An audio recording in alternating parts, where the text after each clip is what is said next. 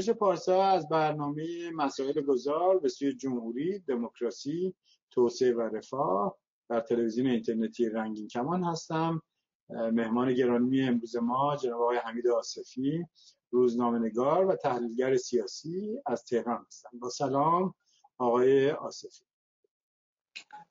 عرض سلام خدمت شما آقای پارسا و بینندگان محترم و خوشحالم که باری دیگر در خدمت شما و بینندگان محترمتون هستم. خب آقای آصفی شنبه گذشته مهلت زمانی برای کاندیداهای ریاست جمهوری برای اینکه ثبت نام بکنن تموم شد. حدود 500 خورده ای ثبت نام کردن که گویا یک سوم حالت معمولی داره و به نظر می‌رسه تمام حکومتی ها همه کسایی که در مقامات مختلف بودن و هر صورت لطف کردن و در این ثبت نام شرکت کردن و شورای نگهبان هم اعلام کرده که مثل, مثل که چهل نفر فقط به اصطلاح چیزشون کامله. به باید دیگه بقیه مثل که خب رفتن من جمله آقای تاجزاده که گویا آقای شکوری راد توییتی کرده بودن که به نظر می‌رسه که ایشون رو هم به خاطر عدم شاید کامل بودن تقاضانامه کنار گذاشتن. تحلیل شما از ترکیب کسایی که اومدن و تا حالا با توجه به من دیدم در یکی از رسانه ها مصاحبه ای داشتین. اگر اشتباه نکنم در مورد اون آمارسنجی که ایران اینترنشنال کرده بود و آمارسنجی هم که من اضافه می‌کنم ایسپا کرده. ایران اینترنشنال 27 درصد ایسپا هم 39 درصد شرکتی رو داره پروژکت می‌کنه. شما اگه لطف کنین البته ایران اینترنشنال یه 18 درصد مردد هم داره که ایسپا فقط فکر نمی کنم مردد فکر کنم نهایی نهایی داده. شما اگه لطف کنین برای بینندگان ما توضیح بدین کجا هستیم چیکار باید کرد این کاندیداهای مختلفی که دارن میان کیا هستن و تحلیل کلیتون بدیم ممنون. مرسی. این انتخابات بالای 500 و از چهره های از وکیل و وزیر و سپاهی و و سران برخی از قوا مثل آقای رئیسی و خب شرکت کردن ولی نسبت به ادوار گذشته تعداد کاندیداها و مراتب کمتر شد. قبلا افرادی می اومدن افراد خیلی عادی یه عکسی بگیرن فیلمی بگیرن و حالا کلیپی ازشون درست بشه. می اومدن در وزارت کشور. امسال حالا یکیش فضای سرد و بیروح انتخاباتی در جمهوری اسلامی و ناامیدی و دلزدگی شدیدی که مردم از این اوضاع و از این ساختار دارن. حتی اون افرادی هم که برای کمیک می اومدن در وزارت کشور و می‌رفتن تو ثبت نام می‌کردن از اون از اون هم دیگه خبری نبود.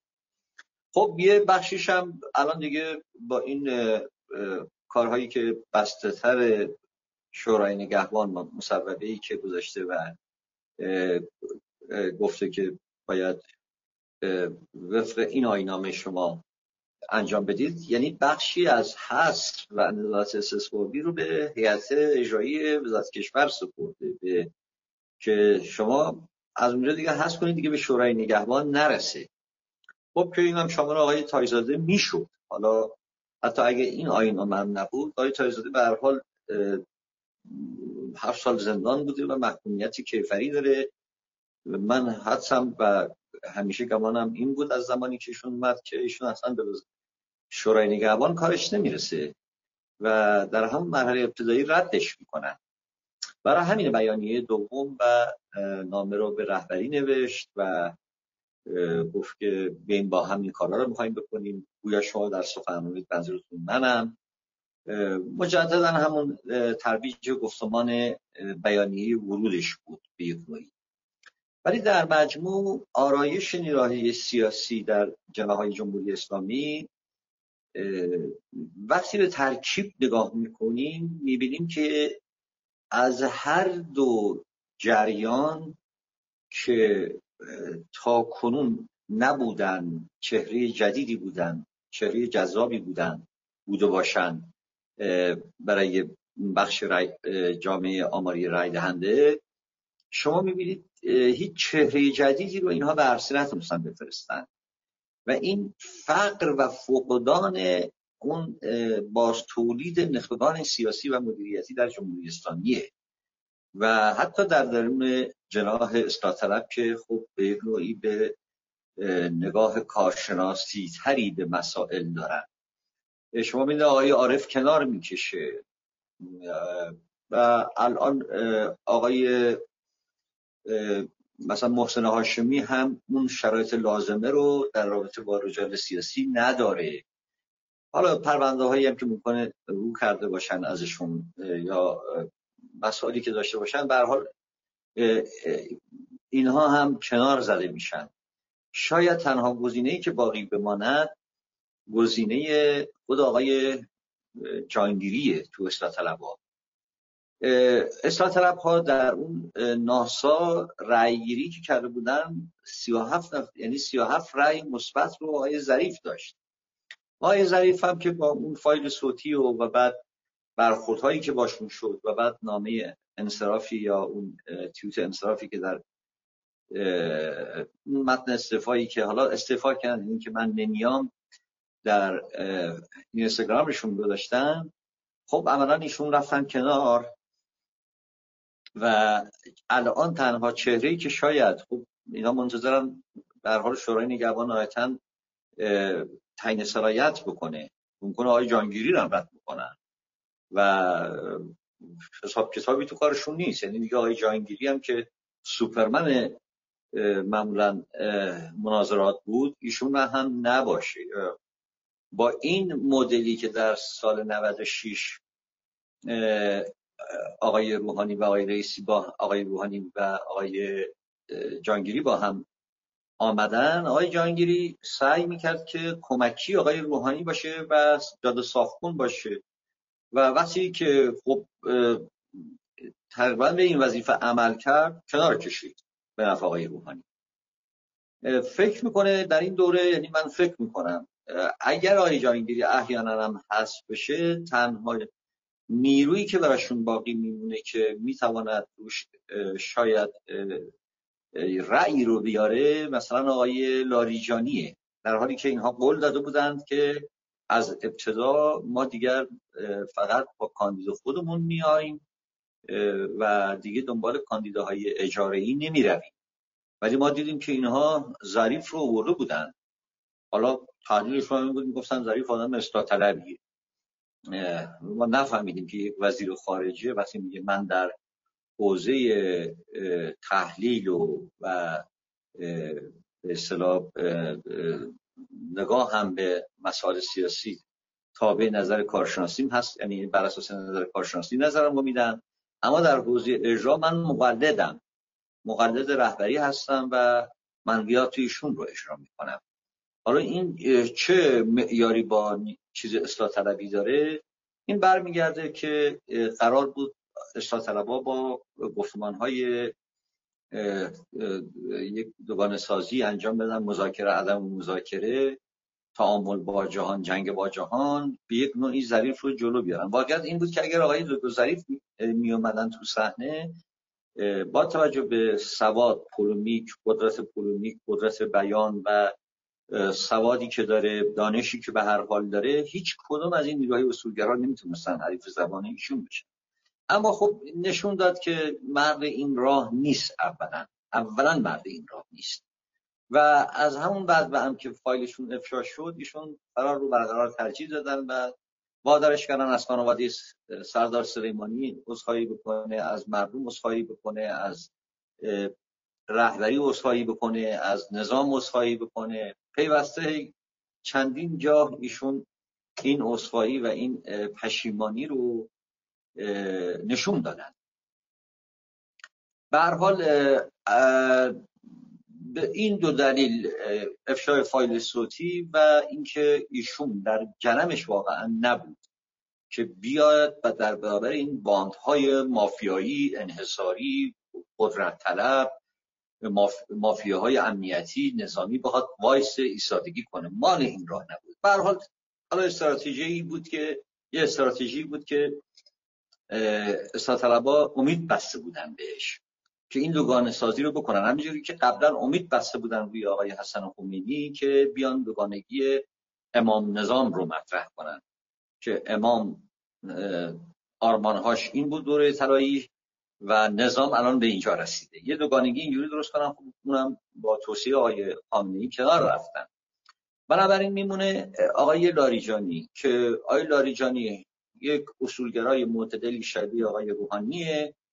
خب به لحاظ دانش و به لحاظ تجربه و به لحاظ سواد توریک و سیاسی نسبت به همه نیروهای اصولگرا به اصطلاح توی جایگاه بالایی میشه بشه.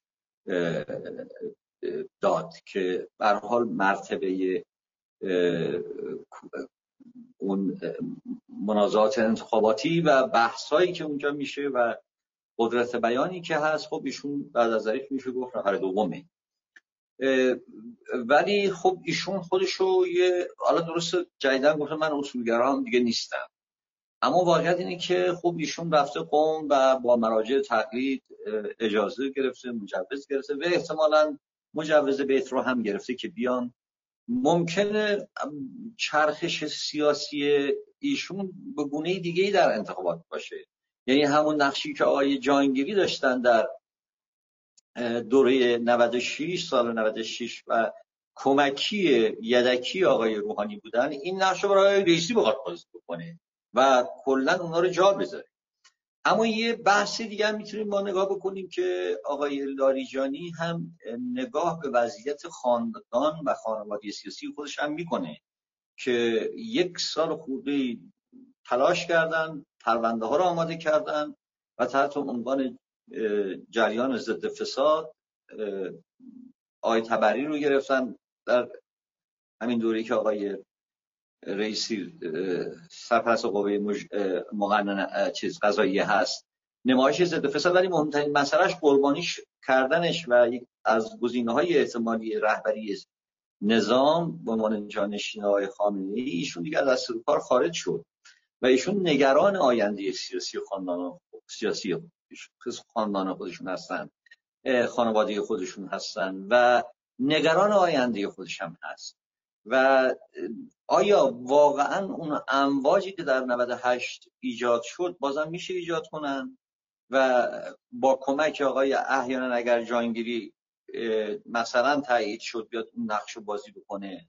به نظر میاد با توجه به این وضعیت وخیمی که جمهوری اسلامی به لحاظ بر باد رفتن سرمایه اجتماعی و اعتماد اجتماعی که داشته حتی ریزش در نیروهای خود در اون اصلاح اصولگرا هم رخ داده و پایگاه رأی اصلاح طلبی هم که اخشار متوسط فرهنگی بودن مزمحل شده و اینها هم اینها رو دیگه قبول ندارن و ناتوانی مفرتی در اینها می‌بینن و می‌بینن هیچ اثری نداره. با توجه به اینکه تمام نهاد انتخاباتی مثل مجلس و قوه مجری رو هم ناکارآمد کردن در این. و وقتی جامعه به تجربه عقب خودش نگاه می‌کنه برمیگرده به عقب که در از 96 تا الان که 20 سال اندی گذشته اوضاع چگونه شده؟ خب بسته تر شده. نظام کارشناسی کشور اراده کارشناسی برای به اصطلاح طرحهای برنامه های اقتصادی اصلا وقعی به نگاه های کارشناسی نداره. و سیاست ساختن سیاست و سیاست ورزی در جای دیگری است. و قوه مجری عملا کاری نیست. وقتی مجلس حتی نمی‌تونه قانونگذاری بکنه یعنی طبق قانون یا مجلس باید قانونگذاری کنه شورای نگهبان رو تایید کنه. شورای نگهبان میاد قانون وضع می‌کنه و ابلاغ هم می‌کنه به وزیر. حتی به رئیس جمهور هم نمی‌کنه. آقای روحانی هم اومد یک حالا پاتکی بزنه و گفت طبق چیز ما باشه. و این یک قول معروف تاکتیک بود بیشتر به نظر من که فقط بتونه یک حفظ آبرویی برای خودش بکنه تا بیشتر اینکه بخواد یک جنگ سیاسی و یک نبرد سیاسی بخواد راه بندازه. اصلا این ابلاغیه هم انجام نمی‌داد. شورای نگهبان این قانون را هم بحث می‌کرد باز کار خودش می‌کرد. اینکه از گفتار درمانی نیروهایی که به حال منصوب به اصلاح طلبها هستند تا این نمایندهشون که در درون دولت هست. از گفتار درمانی به مسقال درمانی اول به التماس درمانی بعد به مسقال درمانی هم افتادن جامعه این رو می‌بینه. می‌بینه که تو این 20 سال نهاد سیاسی قدرتمند که کشور رو داره می‌کرد جای دیگه است. کسی دیگه است. قوه مجری کاری نیست قوه مقننه کاری نیست. و یک وضعیتیه که به نظر من اصلاح طلبا با یک باخت بزرگی حتی اگر آقای علی لاریجانی رو هم کاندیدشون بکنن با یک باخت بزرگی روبرو خواهند شد. در اردوگاه اصولگرایی قبل از آمدن آقای رئیسی یک تفرقه شدیدی بود. هم در بین برخی از جناهای سپاه و هم در بین نیروهای خود اصولگرا. و تنها فردی که می‌تونست این آرایش سیاسی اونها رو یک نظم مسقی بده و یک اتحاد راهبردی ایجاد بکنه خود آقای رئیسیه. آقای رئیسی به هر حال روش سید از نمایش ضد فساد داد فقط در رفتن زیرا به خاندان چیز رو زدن دیگه. آقای لاریجانی رو زدن. و الا دامنه و یک دو سه تا کارخونه متروکه رو که حالا گفته بودن در خصوصی سازی اهلیت طرف ثابت نشده و پارتی بازی شده و اینا رو برگردوندن به دولت کار ویژه کار ویژه نشون نکردن. ولی به هر حال به عنوان یه نمایش انتخاباتی الان می‌خواد از اون اقدامات مثلا به یک نوعی در فضای انتخابات به سود خودش استفاده بکنه. و خب حالا بحث آی رئیسی بحث مهمی هم هست که از یکی دو تا از دیگر میشه بهش نگاه کرد. بحث بحران جانشینی هم وجود داره چون ایشون هم یکی از کاندیداهای به حال جانشینی آقای خامنه ای می‌تونه مطرح باشه. و این مسئله می‌تونه یه پوست خربوزه هم زیر پای آقای رئیسی باشه. حالا بعضی از تحلیلگران من دیدم که میگن که رئیسی میاد و یه اقداماتی می‌کنه. مذاکرات وین هم تا اونجا حتی اگر آیای دولت روحانی تمامش بکنه ولی گرفتن پول و در زمان مثلا رئیس جمهور منتخب نیروهای اصولگرا باشه که دست بازی داشته باشه یه پول پاشی بتونه در بعضی جاها بکنه و بگه بله ما آمدیم برای معیشت ما آمدیم برای اشتغال ما آمدیم برای کنترل تورم گرانی غیر زالی اما اینم مقطعیه. یعنی اینم به شش ماه نمی‌کشه. بنابراین در ویرانه ای که آقای رئیسی داره تحویل می‌گیره با توجه به اینکه سواد این کار رو هم نداره و یک هیچ وقت در موقعیت قوی مجری هم نبوده و فقط در موقعیت قوه قضایی و مشت آهنین بوده تیم و نیرو و کادری که بتواند وضعیت وخیم اقتصادی کشور رو از این بحران خارج بکنه نداره. خب ایشون یه روحانیه. هیچ گونه رگه از نواندیشی مثلا جدیدی قرائت جدیدی اون چیزی که دوره آقای خاتمی مطرح بود. در ایشون هم مشاهده نمیشه بنابراین خب ایشون میاد یه ویرانه ای رو می‌گیره. در یک وضعیتی که خزانه خالیه مانور چندانی نمی‌تونه بده. اون پول کنفرانس میاد هم اگر به جایی برسه نتیجه ای نخواهد داد تا 6 ماه 5 ماه تمام خیلی هم کمتر به پایان برسه. و ایشون همین نفرتی که الان جامعه نسبت به آقای روحانی پیدا کرده نسبت به ایشون پیدا می‌کنه. و به نوعی شانس خودش رو برای جایگزینی رهبری برباد خواهد داد. و ایشون هم به یک نوعی در رابطه با حالا مهندسی انتخابات ریاست جمهوری یه طرف مهندسی جایگزینی رهبری هم به یک شکلی می‌تونه پیچیده عمل بکنه. و یا اینکه بیاد در رقابت با آقای لاریجانی و حمایتی که حالا اصلاح طلبان به اجبار مجبورن از آقای لاریجانی بکنن به ایشون ببازه. خب دیگه کامل شانسش برباد میره. شانس سیاسیش و شانس رهبریش هم باز, بر باز برباد میره. برای همینه که خب ایشون تا روز آخر مرتب پیوسته همه جا رایزنی می‌کرد و بیام نیام. هنوزم این وحشت رو آدم من از برخی از موازش و مبلای صحبتش آدم می‌تونه حس یعنی نمی‌تونم الان توضیح بدم چیه. ولی حس می‌کنم که به یک نوعی ایشون رو اگر پیروز بکنن دیگه فرصت جانشینی رو و اینکه یکی از گزینه ها باشه با توجه به ویرانه ای که تحویل گرفته و تولید نفرتی که تو جامعه یعنی دیگه آقای روحانی میره کنار دیگه. حالا هرچی هم یه, یه ماه یه دو ماه فوش بده به آقای روحانی. به بگم مقصر ایشون بوده. خب حالا ایشون بود ایشون انجام داد. حالا شما باید چیکار بکنید ایشون وضع به مراتب وخیمتر میشه یعنی پیش های حساب نظران اقتصادی و پیش های حتی سازمان های جهانی بر اینه که وضعیت فقر و خط فقر میره روی به اصطلاح بالای 80 درصد جمعیتی کشور و وضعیت به مراتب وخیمتر میشه و اون وقت ایشون تو سیبل برخورده شما حالا بگو آیا احمدی نژاد بوده. هی بیای بگو مثلا خب بعد آقای روحانی اومده خرابش کرده. این یه تا یه حدی می‌تونه چیز کنه. ولی جامعه که همچین چیزی نیست. لذا وضعیت آقای رئیسی رو از این منظر میشه حالا تحلیل کرد. یا اینکه حالا این دو شقش بود یا اینکه نه. حالا ایشون اصلا رضای رهبری رو به دلیل اینکه سوابق به حال به حال تو فضای مجازی میگن آیتالا قتل عام به ایشون. و اینکه به حال در نهادهای بین المللی ممکنه شکایت های وسیعی از طرف خانواده جان باختگان دهه 60 و این اواخر هم علیه ایشون اقامای دعوا بشه و بره به سمت یعنی اون فشارها و حقوق بشری به قدری بره بالا که چون این یک توهینیه یعنی در اصل دهنکجی به این خانواده کشته شده ها به اعدام شده بان.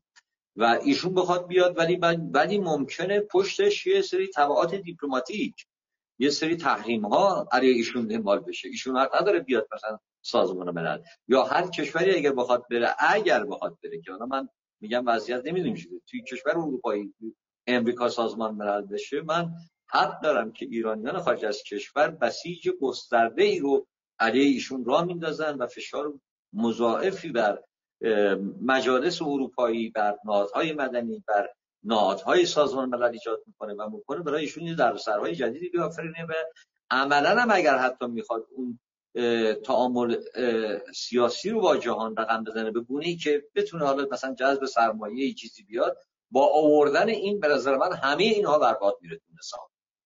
یعنی نه کسی بیاد سرمایه گذاری می‌کنه و فشارهای حقوق بشری به شدت بالا میره. و این یک قماری است که به حال الان دارن می‌کنن به دلیل این که آقای رئیسی اگر میدانستنی آقای سید محمد آقای سعید جلیلی آقای رستم قاسمی آقای سردار دهخان اینها رأی بیار بودن اتفاقا بسیار برای هسته مرکزی قدرت بهتر بود. به دلیل اینکه رامترین و فرمانپذیرترین نیروها نیروهای سپاهی هستند که در خدمت ولایتن. و در خدمت در حال نظام و اون اهدافشون هستند اینی که ما یه همچین وضعیتی در رابطه با سرنوشت آقای رئیسی داریم. در رابطه با اصلاح طلبان هم که اون سرنوشت از کردن خدمت اینها مجبور به خدمت گرفتن یک به احتمال قوی چیز هستن. یک کاندیدای اجاره که خود آقای لاریجانی هست.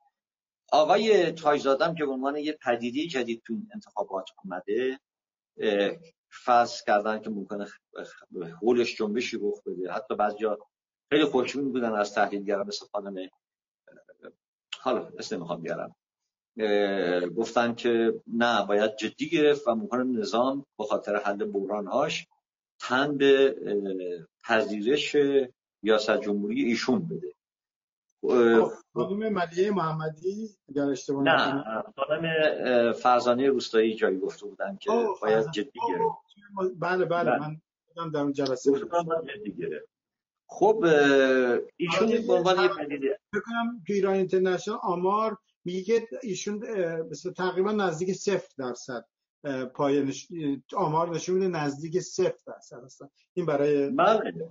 یعنی تصور بر این بود که یک موج بزرگ اجتماعی ایجاد می‌کنه. یک میره به سمت یک وفاق ملی میره به سمت یک تفکر ساختار به اصطلاح تغییرات ساختاری و اون آرای خاکستری. یعنی آرای خاکستری آرایی هستن که خونسان مردمی که نه اینا رو قبول دارن این جنا رو نه اون جنا رو قبول دارن. نگاه می‌کنن به عرصه انتخابات.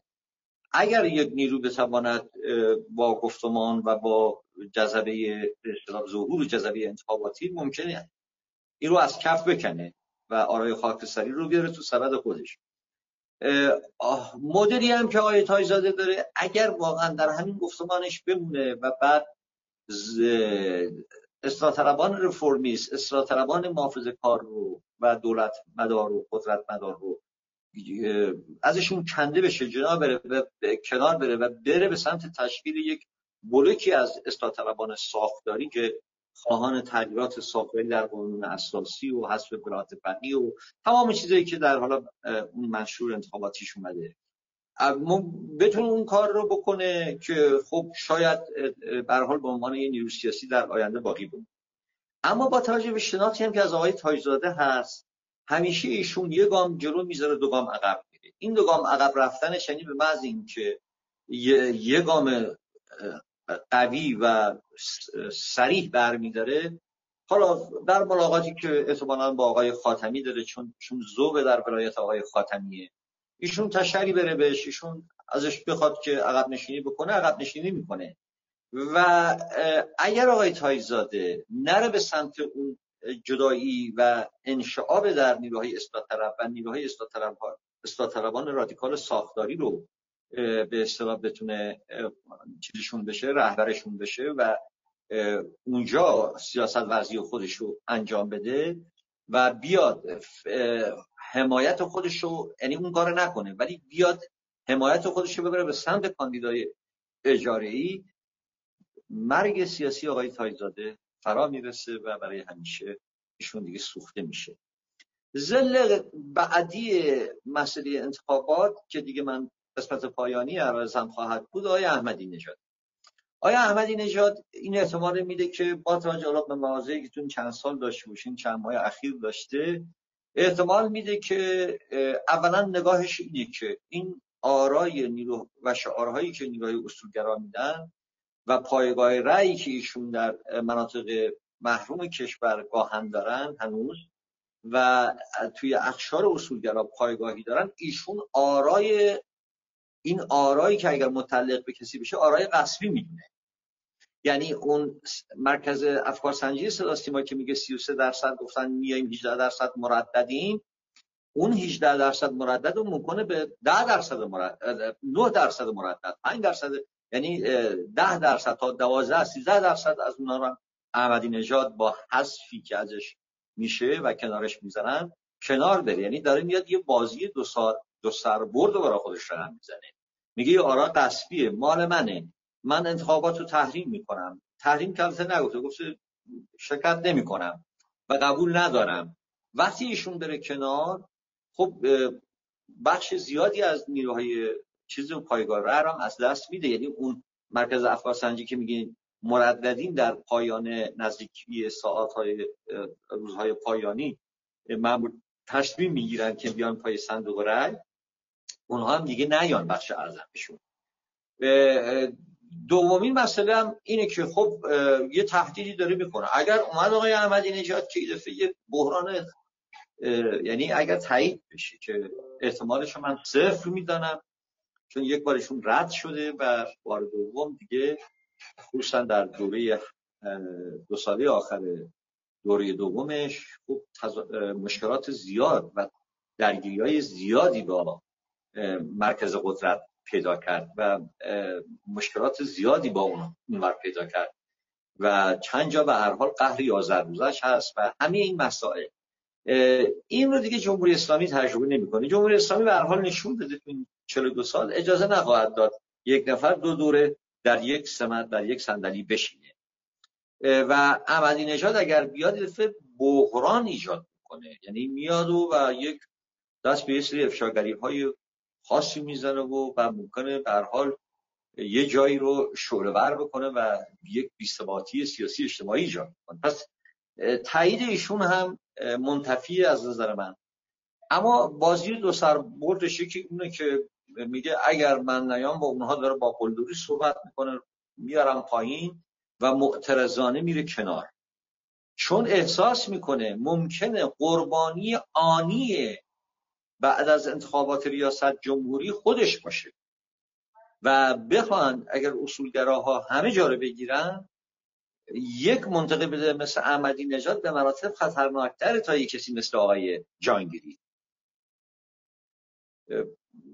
و یا مثلا حتی آقای خاتمی.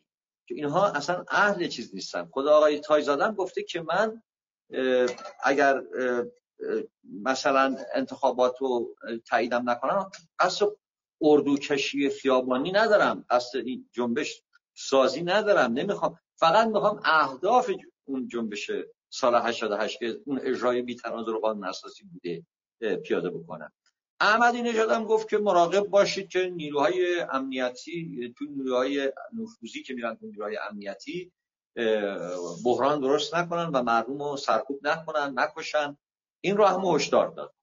خب کنارم اگر بخواد بره یعنی اگر قرار باشه بخوان بر یعنی بخواد یک شکل یک خروج آبرومندانه یک خروج آبرومندانه از نظام برای خودش رقم بزنه. قطعا من فکر می‌کنم حالا که قطعا اگر بازم نگیم ولی به احتمال بسیار قوی در دور بعدی تعیین اعضای مجمع تشخیص مسئلت نظام ایشون دیگه هم اونجا نخواهد بود. یعنی آخرین اتصال خودش رو با نظام هم از دست می‌دهد.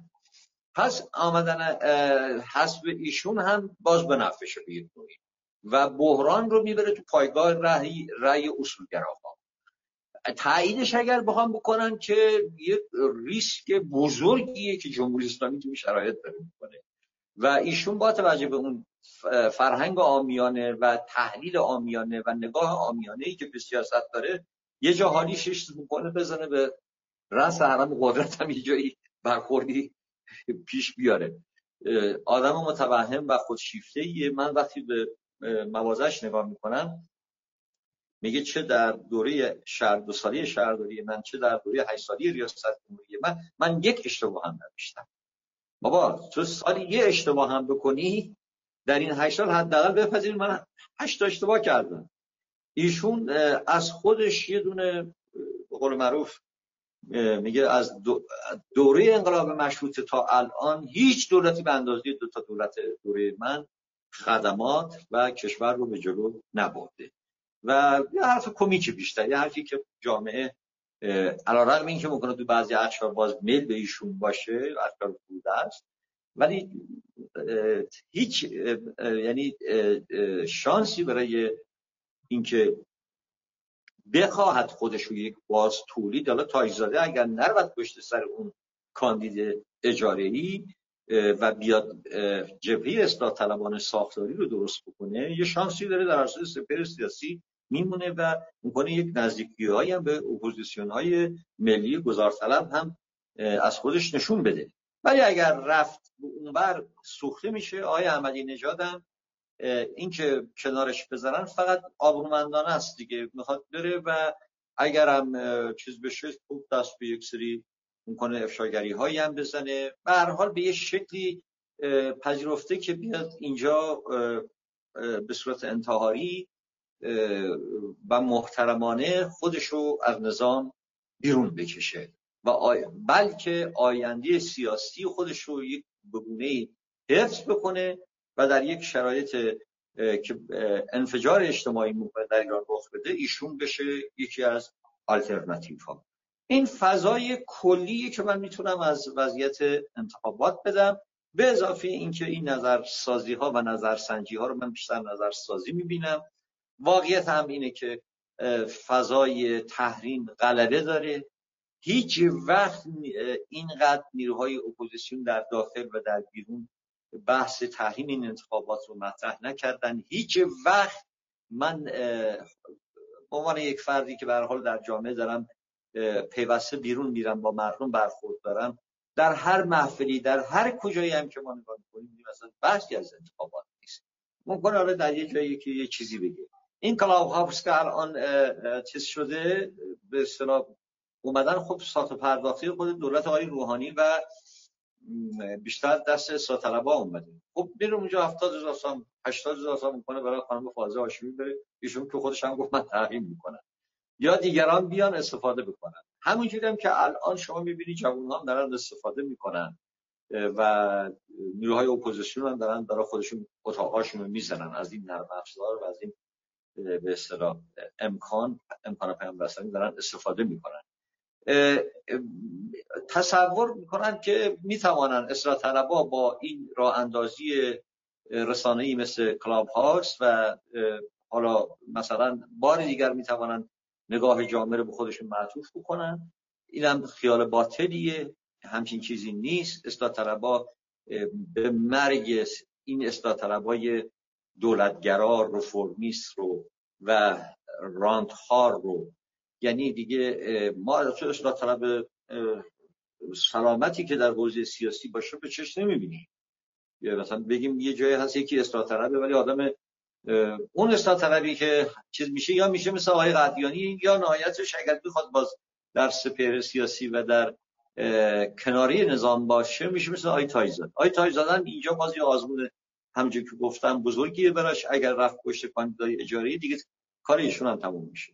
یعنی می‌خوام حالا بحثم تو فضای تحریم بود که اومدن آقای تایزادن به قول شما با آماری که می‌دید صفر درصد. حالا ما میگیم یه درصد.